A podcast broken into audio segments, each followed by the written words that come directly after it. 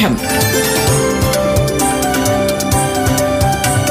വിദ്യാ കൈരളിക്ക് ഒരു മാതൃകാ പഠനമുറി. പാഠം.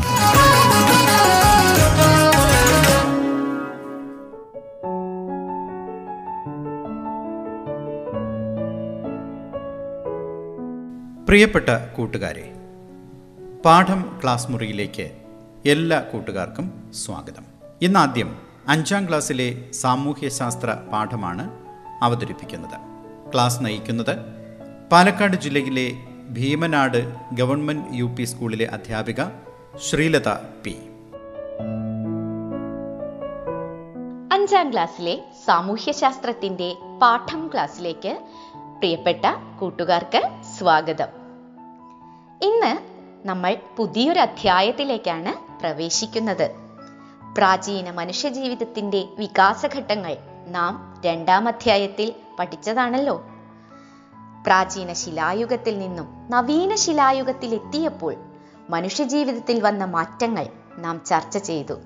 സ്ഥിരതാമസവും കൃഷിയും ആരംഭിച്ച നവീന ശിലായുഗത്തിൽ നിന്നും ലോഹയുഗത്തിലേക്ക് കടന്നപ്പോൾ വീണ്ടും പല മാറ്റങ്ങളും ഉണ്ടായി. നദീതടങ്ങളിൽ വികസിച്ചു വന്ന വെങ്കലയുഗ കാലത്തെ സംസ്കാരങ്ങളുടെ പ്രധാന കേന്ദ്രങ്ങൾ ഏതൊക്കെയാണ്? പറയാമോ? മെസ്സപ്പൊട്ടോമിയൻ നാഗരികത ഈജിപ്ഷ്യൻ നാഗരികത ചൈനീസ് നാഗരികത പിന്നെ ഇന്ത്യയിൽ രൂപം കൊണ്ട ഹരപ്പൻ നാഗരികതയും അല്ലേ?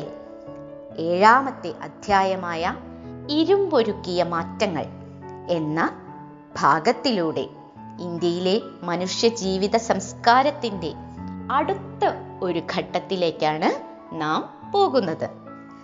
അധ്യായം തുടങ്ങുമ്പോൾ തന്നെ നൽകിയിരിക്കുന്ന ഒരു ഭൂപടം നിങ്ങൾ ശ്രദ്ധിച്ചുവോ? ഏതെല്ലാം നദികളാണ് ആ ഭൂപടത്തിൽ അടയാളപ്പെടുത്തിയിരിക്കുന്നത്? പറഞ്ഞു നോക്കൂ.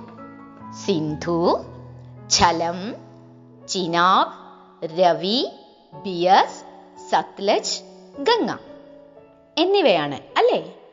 ഇതിൽ ഇന്ത്യയുടെ വടക്കു പടിഞ്ഞാറ് ഭാഗത്തുള്ള നദികൾ ഏതെല്ലാമാണ്? സിന്ധു ഝലം ചിനാബ് രവി ബിയസ് സത്ലജ്. ഇവയല്ലേ? അതായത് സിന്ധുവും അതിന്റെ പോഷക നദികളും.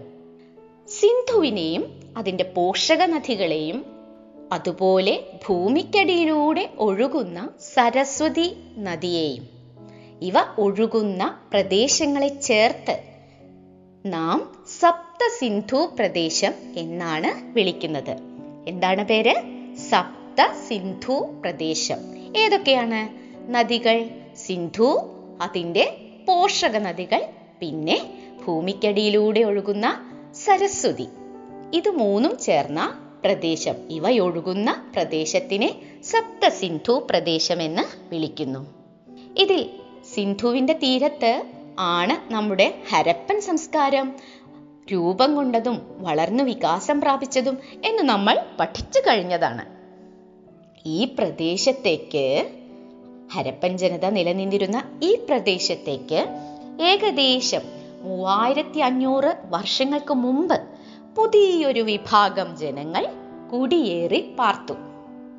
അവരുടെ പേരാണ് ആര്യന്മാർ. ആര്യന്മാർ ഏഷ്യയുടെ മറ്റു പ്രദേശങ്ങളിൽ നിന്ന് വന്നവരായിരുന്നു. നമുക്ക് ആര്യന്മാരെ കുറിച്ച് എവിടെ നിന്നാണ് വിവരങ്ങൾ ലഭിക്കുന്നത് എന്നറിയാമോ? വേദങ്ങളിൽ നിന്ന്.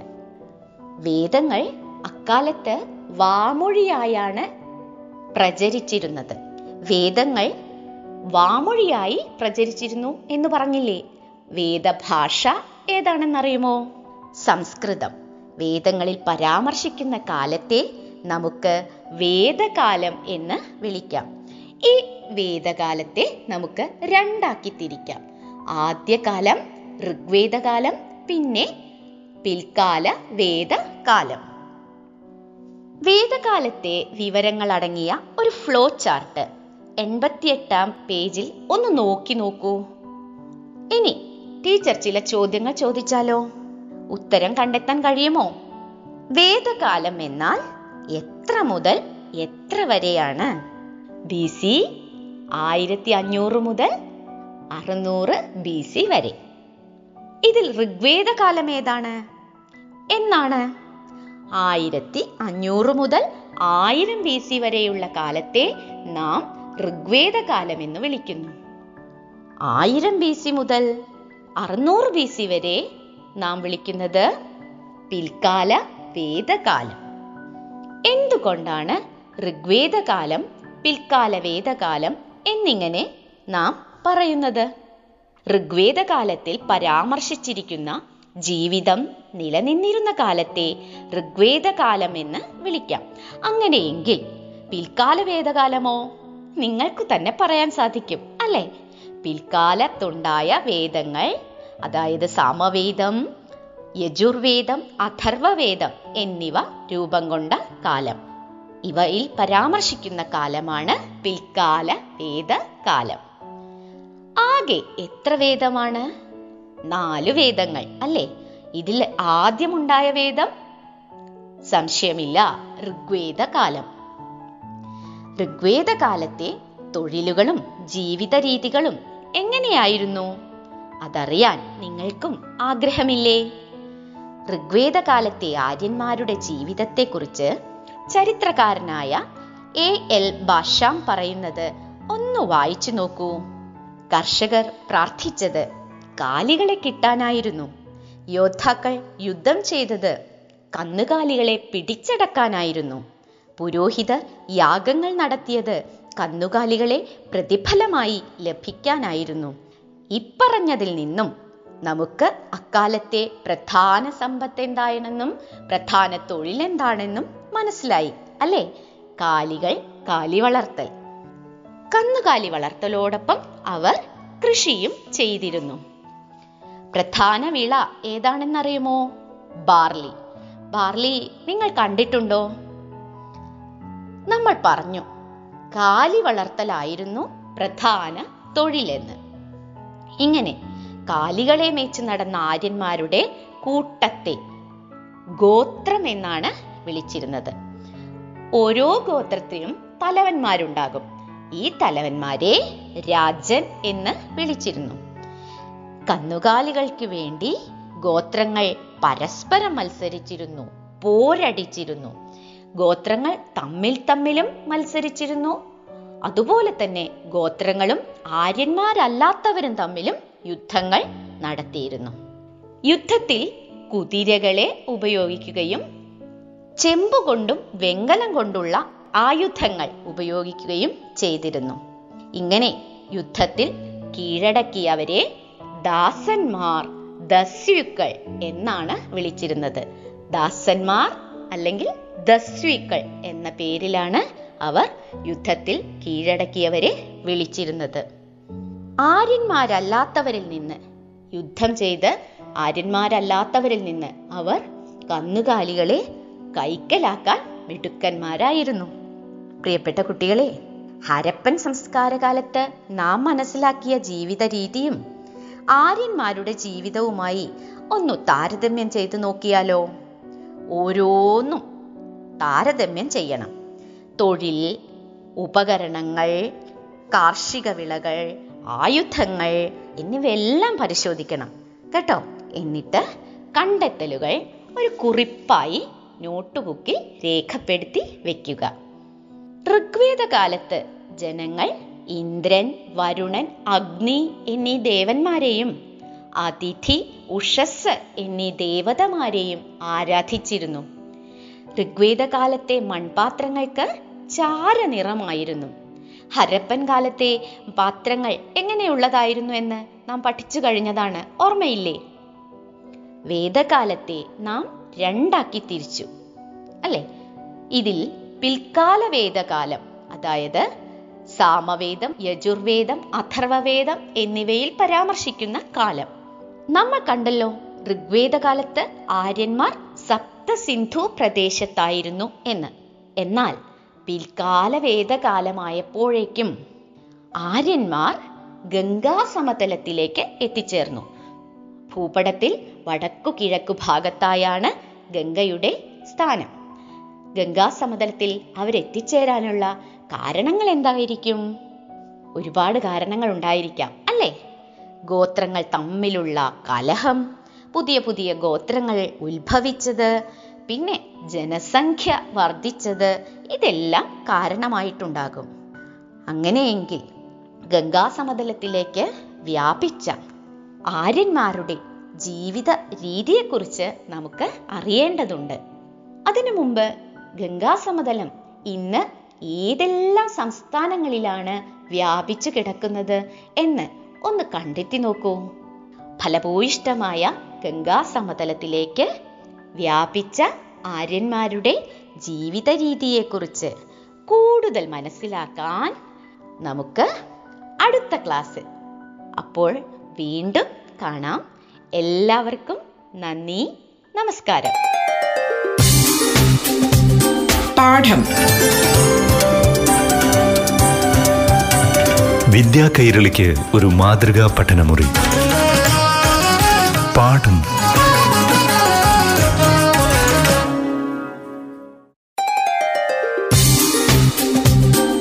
പാഠം. വിദ്യാ കൈരളിക്ക് ഒരു മാതൃകാ പഠനമുറി. പാഠം.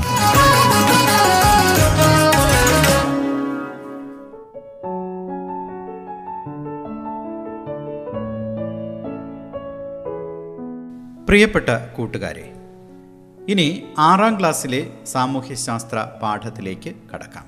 അറിവുകൾ പങ്കുവയ്ക്കാനായി എത്തുന്നത് Palakkad Bheemanad government U P എസിലെ അധ്യാപിക ശ്രീലത പി. നമസ്കാരം. ആറാം ക്ലാസ്സിലെ സാമൂഹ്യശാസ്ത്രത്തിന്റെ മറ്റൊരു ക്ലാസ്സിലേക്ക് എല്ലാ പ്രിയ കൂട്ടുകാർക്കും സ്വാഗതം. മധ്യകാല ഇന്ത്യ കലയും സാഹിത്യവും എന്ന അധ്യായത്തിലെ വാസ്തുവിദ്യാ രംഗത്തുണ്ടായ സവിശേഷമായ നിർമ്മാണ ശൈലികളും പ്രധാനപ്പെട്ട നിർമ്മിതികളുമാണ് നാം കഴിഞ്ഞ ക്ലാസ്സിൽ തുടങ്ങിവെച്ചത്. വിവിധ കാലഘട്ടങ്ങളിലൂടെ വികസിച്ചു വന്നതാണ് ഇന്ത്യയുടെ വാസ്തുവിദ്യാ ശൈലി. മധ്യകാലഘട്ടത്തിൽ ഈ മേഖലയിൽ ഉണ്ടായ വളർച്ചയെക്കുറിച്ച് ഇന്നത്തെ ക്ലാസ്സിൽ നമുക്ക് കൂടുതൽ മനസ്സിലാക്കാം. പല്ലവന്മാരുടെ കാലത്ത് നിർമ്മിക്കപ്പെട്ട ഒറ്റക്കല്ലിൽ കൊത്തിയെടുത്ത ക്ഷേത്രങ്ങൾ. ചെത്തിമിനുക്കിയ പാറകളിൽ ഉയരത്തിൽ നിർമ്മിച്ച ക്ഷേത്രങ്ങൾ. അവയ്ക്ക് ഉദാഹരണങ്ങളാണ് കാഞ്ചി കാമാഖ്യ ക്ഷേത്രം ബൃഹദീശ്വര ക്ഷേത്രം.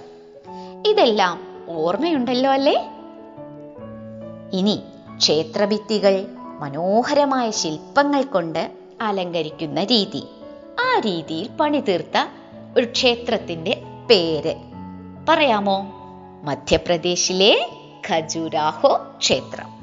അതിനുശേഷം നാം മറ്റൊരു ശൈലി പരിചയപ്പെട്ടു. ഏതാണത്? ഇൻഡോ ഇസ്ലാമിക് വാസ്തുവിദ്യാ ശൈലി തുർക്കിയിലെയും പേർഷ്യയിലെയും വാസ്തുശില്പികളോടൊപ്പം നമ്മുടെ രാജ്യത്തിലെ പണിക്കാരും ചേർന്ന് രൂപപ്പെടുത്തിയ ശൈലിയാണ് ഇൻഡോ ഇസ്ലാമിക് വാസ്തുവിദ്യ ശൈലി എന്തെല്ലാമാണ് ഈ ശൈലിയുടെ പ്രത്യേകതകൾ? അതറിയണമെങ്കിൽ പാഠപുസ്തകത്തിലെ നൂറ്റൊൻപതാം പേജിലെ ചിത്രം നോക്കിയാൽ മതി. എന്തെല്ലാം കാണുന്നു? കമാനങ്ങൾ താഴികക്കുടങ്ങൾ മിനാരങ്ങൾ അല്ലേ? ഇവ നിങ്ങൾ മറ്റേതെങ്കിലും നിർമ്മിതിയിൽ കണ്ടിട്ടുണ്ടോ? ഉണ്ട് അല്ലേ? അനശ്വരമായ പ്രണയത്തിന്റെ സ്മാരകമായി നാം പ്രകീർത്തിക്കുന്ന ലോകാത്ഭുതങ്ങളിൽ ഒന്നായ താജ്മഹൽ. ആരാണ് താജ്മഹൽ പണി കഴിപ്പിച്ചിട്ടുള്ളത്? ഒരു പാട്ടിന്റെ വരി ഓർമ്മ വരുന്നു അല്ലേ? താജ്മഹൽ നിർമ്മിച്ച ചക്രവർത്തി. ആരാണ്? ഷാജഹാൻ ചക്രവർത്തി. അതെ മുഗൾ രാജാവായ ഷാജഹാൻ തന്റെ ഭാര്യ മുംതാസ് മഹലിന്റെ ഓർമ്മയ്ക്കായി പണിതീർത്ത വെണ്ണക്കൽ നിർമ്മിതിയാണ് താജ്മഹൽ. ഇൻഡോ ഇസ്ലാമിക് ശൈലിയിൽ പണികഴിപ്പിക്കപ്പെട്ട നിർമ്മിതികൾക്ക് ഉത്തമ ഉദാഹരണമായി നമുക്ക് ചൂണ്ടിക്കട്ടാവുന്ന നിർമ്മിതിയാണ് താജ്മഹൽ. എന്തൊക്കെയാണ് ഇൻഡോ ഇസ്ലാമിക് ശൈലിയുടെ സവിശേഷതകൾ? നമുക്ക് നോക്കാം. ആദ്യത്തെ സവിശേഷത ഇതുതന്നെയാണ് എന്തൊക്കെയാ? കമാനങ്ങൾ മിനാരങ്ങൾ താഴികക്കുടങ്ങൾ എന്നിവ ഈ ശൈലിയിൽ നമുക്ക് കാണാവുന്നതാണ്. മറ്റൊന്ന് ഇത്തരം നിർമ്മിതികളിൽ അലങ്കാരത്തിന് വേണ്ടി പുഷ്പങ്ങളുടെയും സസ്യങ്ങളുടെയും രൂപങ്ങൾ കൊത്തിവെക്കുന്നത് പതിവാണ്. അതുപോലെ കുമ്മായം ചുവന്ന കല്ല് മാർബിൾ ഇവ ഉപയോഗിച്ചാണ് ഇൻഡോ ഇസ്ലാമിക് ശൈലിയിലുള്ള കെട്ടിടങ്ങൾ നിർമ്മിതികൾ പണി കഴിപ്പിക്കുന്നത് മാത്രമല്ല ഇവയോട് ചേർന്ന് വിശാലമായ മനോഹരമായ പൂന്തോട്ടങ്ങളും പണി കഴിപ്പിച്ചിരുന്നു ഈ ശൈലിയിൽ പണി തീർത്ത ആദ്യത്തെ നിർമ്മിതി ഡൽഹിയിലെ കുത്തബ് മിനാറാണ്. നാം പറഞ്ഞു ഉത്തമ ഉദാഹരണമായി താജ്മഹലിനെ നമുക്ക് ചൂണ്ടിക്കാട്ടാം. എങ്കിലും ഈ ശൈലിയിൽ പണി തീർത്ത ആദ്യത്തെ നിർമ്മിതി കുത്തബ് മീനാറാണ്. യുനെസ്കോയുടെ പൈതൃക പട്ടികയിലുള്ള ഈ മിനാർ ഇഷ്ടിക കൊണ്ട് നിർമ്മിക്കപ്പെട്ട ലോകത്തിലെ ഏറ്റവും ഉയരമുള്ള മിനാറാണ്. അഞ്ചു നിലകളുള്ള കുത്തബ് മിനാറിന്റെ പണി തുടങ്ങിയത് സൽത്താനത്ത് സ്ഥാപകനായിരുന്നു. ആരാണ് അദ്ദേഹം? കുത്തബ്ദീൻ ഐബക്. എന്നാൽ പണി തുടങ്ങി വെച്ചത് കുത്തബ്ദീൻ ഐബക് ആയിരുന്നെങ്കിലും പണി മുഴുമിപ്പിച്ചത് അവസാന നാലു നിലകൾ പണി പൂർത്തിയാക്കിയത്. ഇൽത്തുമിഷ് ആയിരുന്നു. പിന്നീട് സൽത്താനത്ത് കാലത്തിന് ശേഷം മുഗൾ കാലഘട്ടത്തിൽ ഈ ശൈലിയിൽ നിരവധി കോട്ടകളും നിരവധി ശവകുടീരങ്ങളും ആരാധനാലയങ്ങളും പണി കഴിപ്പിക്കപ്പെട്ടു ഡൽഹിയിൽ തന്നെയുള്ള ഹുമയൂണിന്റെ ശവകുടീരം ഈ രീതിയിൽ തീർത്തതാണ്. മനോഹരമായ പൂന്തോട്ടത്തിനു നടുവിലാണ് ഹുമയൂൺ അന്ത്യവിശ്രമം കൊള്ളുന്നത്. ഈ നിർമ്മിതിയുടെ മാതൃക പിന്തുടർന്നാണത്രേ താജ്മഹൽ പിന്നീട് ഷാജഹാൻ പണി കഴിപ്പിച്ചത്. ചുവന്ന മണൽക്കല്ലും വെണ്ണക്കല്ലും കൊണ്ടാണ് ഹുമയൂണിന്റെ ശവകുടീരം നിർമ്മിക്കപ്പെട്ടിട്ടുള്ളത്. താജ്മഹലിന് പുറമെ ഷാജഹാൻ ഇൻഡോ ഇസ്ലാമിക് ശൈലിയിൽ നിർമ്മിച്ചവയാണ് ഡൽഹിയിലെ ചെങ്കോട്ടയും ജുമാ മസ്ജിദും. ചെങ്കോട്ട കേട്ടിട്ടുണ്ടാകും അല്ലേ? പേരിൽ നിന്ന് തന്നെ നമുക്ക് മനസ്സിലാക്കാം. അത് നിർമ്മിച്ചത് ചുവന്ന മണൽക്കല്ലുകൾ കൊണ്ടാണ്. മനോഹരങ്ങളായ ഇത്തരം നിർമ്മിതികൾ പണിതീർത്തതുകൊണ്ട് തന്നെ ഷാജഹാനെ നാം വിശേഷിപ്പിക്കുന്നത് എന്താണെന്നറിയുമോ? അദ്ദേഹത്തിന്റെ കാലഘട്ടം മുഗൾ വാസ്തുവിദ്യയുടെ സുവർണ കാലഘട്ടം എന്നാണ് നാം വിശേഷിപ്പിക്കുന്നത്. ഇന്തോ ഇസ്ലാമിക് ശൈലിയിൽ പിന്നീട് നിർമ്മിച്ചവയാണ് ബിജാപൂരിലെ ഭാമിനി സുൽത്താൻമാരുടെ കാലത്തുണ്ടാക്കിയ ഗോൾ ഗുംബസും അതുപോലെ തന്നെ കുത്തബ് ഷാഹി സുൽത്താൻമാരുടെ കാലത്ത് ഹൈദരാബാദിൽ പണിതീർത്ത ചാർമിനാറും. ഈ ശൈലിയിൽ നിർമ്മിക്കപ്പെട്ടവയുടെ ചിത്രങ്ങൾ അത്തരം നിർമ്മിതികളുടെ ചിത്രങ്ങൾ പാഠപുസ്തകത്തിൽ നോക്കി മനസ്സിലാക്കൂ. അവയുടെ പ്രത്യേകതകൾ കൃത്യമായി മനസ്സിൽ ഓർമ്മിക്കൂ. അതിനുശേഷം നൂറ്റി പന്ത്രണ്ടാം പേജിലെ പട്ടിക പൂർത്തിയാക്കൂ. ഇൻഡോ ഇസ്ലാമിക് ശൈലിയുടെ പ്രത്യേകതകൾ ഒന്നുകൂടി ഓർമ്മിക്കണേ. എന്തൊക്കെയാണ്? കമാനങ്ങൾ താഴികക്കുടങ്ങൾ മിനാരങ്ങൾ. പിന്നെ അവ പണി തീർത്തിട്ടുള്ളത് ചുവന്ന കല്ല് മാർബിൾ കുമ്മായം എന്നിവ ഉപയോഗിച്ചാണ്. മാത്രമല്ല പുഷ്പങ്ങളുടെയും സസ്യങ്ങളുടെയും രൂപങ്ങൾ കൊത്തിവെച്ചിരുന്നു ഈ നിർമ്മിതികൾ ചുറ്റും മനോഹരമായ പൂന്തോട്ടങ്ങളും പണി കഴിപ്പിച്ചിരുന്നു ഇനി നൂറ്റി പതിമൂന്നാം പേജിൽ നൽകിയ ക്ഷേത്രത്തിന്റെ ചിത്രം നോക്കൂ. ഏതാണ് ആ ചിത്രം? ഏതാണ് ആ ക്ഷേത്രം? ഇതുവരെ നമ്മൾ കണ്ട സവിശേഷതകളിൽ നിന്നും ശൈലിയിൽ നിന്നും അതായത് ഇൻഡോ ഇസ്ലാമിക് ശൈലിയിൽ നിന്നും ഈ നിർമ്മിതിക്ക് എന്തൊക്കെ മാറ്റങ്ങളാണ് കാണുന്നത്? ചില മാറ്റങ്ങൾ നമുക്ക് കാണാം അല്ലേ? മധ്യകാലഘട്ടത്തിൽ തന്നെ ദക്ഷിണേന്ത്യയിലെ വിജയനഗര രാജാക്കന്മാർ പണി കഴിപ്പിച്ച ക്ഷേത്രങ്ങളാണ് വിട്ടല സ്വാമി ക്ഷേത്രവും ഹസാര രാമക്ഷേത്രവും. ഇതിലെ വിട്ടല സ്വാമി ക്ഷേത്രത്തിന്റെ ചിത്രമാണ് നാം കണ്ടത്. എന്താണ് പ്രത്യേകത? ഇവ ചെത്തിമിനുക്കിയ പാറകൾ കൊണ്ടുണ്ടാക്കിയ ബഹുനില ക്ഷേത്രങ്ങളാണ്. ബഹുനില ക്ഷേത്രങ്ങൾ എന്ന് പറഞ്ഞാൽ ഒന്നിലധികം നിലകളുള്ള ക്ഷേത്രങ്ങൾ. അതുപോലെ ഇവയോട് ചേർന്ന് മണ്ഡപങ്ങളും അലങ്കാരപ്പണികളുള്ള തൂണുകളും ഉണ്ടായിരുന്നു. ഇക്കാലത്ത് ക്ഷേത്രങ്ങൾ വിപുലപ്പെടുത്തി.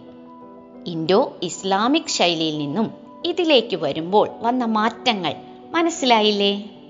വാസ്തുവിദ്യാ രംഗത്ത് പിന്നെയും പിന്നെയും മാറ്റങ്ങൾ ഉണ്ടായി. നൂറ്റി പതിമൂന്നാം പേജിൽ തന്നെ നൽകിയിട്ടുള്ള ചിത്രമൊന്ന് നോക്കൂ. എന്താണ് അതിന്റെ പ്രത്യേകതകൾ? കൂർത്ത ഗോപുരമുണ്ട്. പിന്നെയോ കമാനങ്ങളുണ്ട്. ഏതാണ് ആ നിർമ്മിതി? കൊച്ചിയിലെ സെന്റ് ഫ്രാൻസിസ് പള്ളി. ഈ ശൈലിയിലുള്ള വാസ്തുവിദ്യാ രീതിയെ നാം പറയുന്ന പേരാണ് ഗോഥിക് ശൈലി. ഗോഥിക് ശൈലി.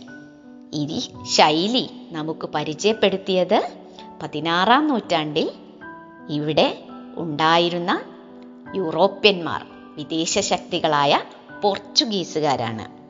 പ്രത്യേകത മനസ്സിലായില്ലേ? കൂർത്ത ഗോപുരങ്ങളും കമാനങ്ങളും. ഓരോ ശൈലിയിലും വരുന്ന മാറ്റങ്ങൾ പ്രത്യേകതകൾ പ്രത്യേകം ഓർമ്മിച്ചു വയ്ക്കൂ ഇതുവരെ നാം പഠിച്ച കാര്യങ്ങൾ ഒന്നുകൂടി നമുക്ക് ഓർമ്മിക്കാം. മധ്യകാല ഇന്ത്യയിലെ വാസ്തുവിദ്യ വളർച്ച. ഒറ്റക്കൽ ക്ഷേത്രങ്ങൾ ചെത്തിമിനുക്കിയ പാറകളിൽ നിർമ്മിച്ച ക്ഷേത്രങ്ങൾ ശില്പാലങ്കൃതമായ ക്ഷേത്രങ്ങൾ ഇൻഡോ ഇസ്ലാമിക് ശൈലിയിലുള്ള നിർമ്മിതികൾ ഗോഥിക് ശൈലിയിലുള്ള നിർമ്മിതികൾ ഓരോന്നിനും ഉദാഹരണങ്ങളും ഓർത്തുവെക്കണേ ഇന്ത്യയുടെ സാംസ്കാരിക സമ്പന്നതയുടെയും വൈവിധ്യത്തിന്റെയും പ്രതീകങ്ങളാണ് നാം ഇതുവരെ ചർച്ച ചെയ്ത വിവിധ വാസ്തുവിദ്യ ശൈലിയിലുള്ള നിർമ്മിതികൾ. നമുക്ക് ക്രോഡീകരിക്കാം. മധ്യകാല ഇന്ത്യയിലെ സംഗീതവും ചിത്രകലയുമായി അടുത്ത ക്ലാസ്സിൽ നമുക്ക് വീണ്ടും ഒരുമിക്കാം. പാഠം. വിദ്യാ കൈരളിക്ക് ഒരു മാതൃകാ പഠനമുറി. പാഠം.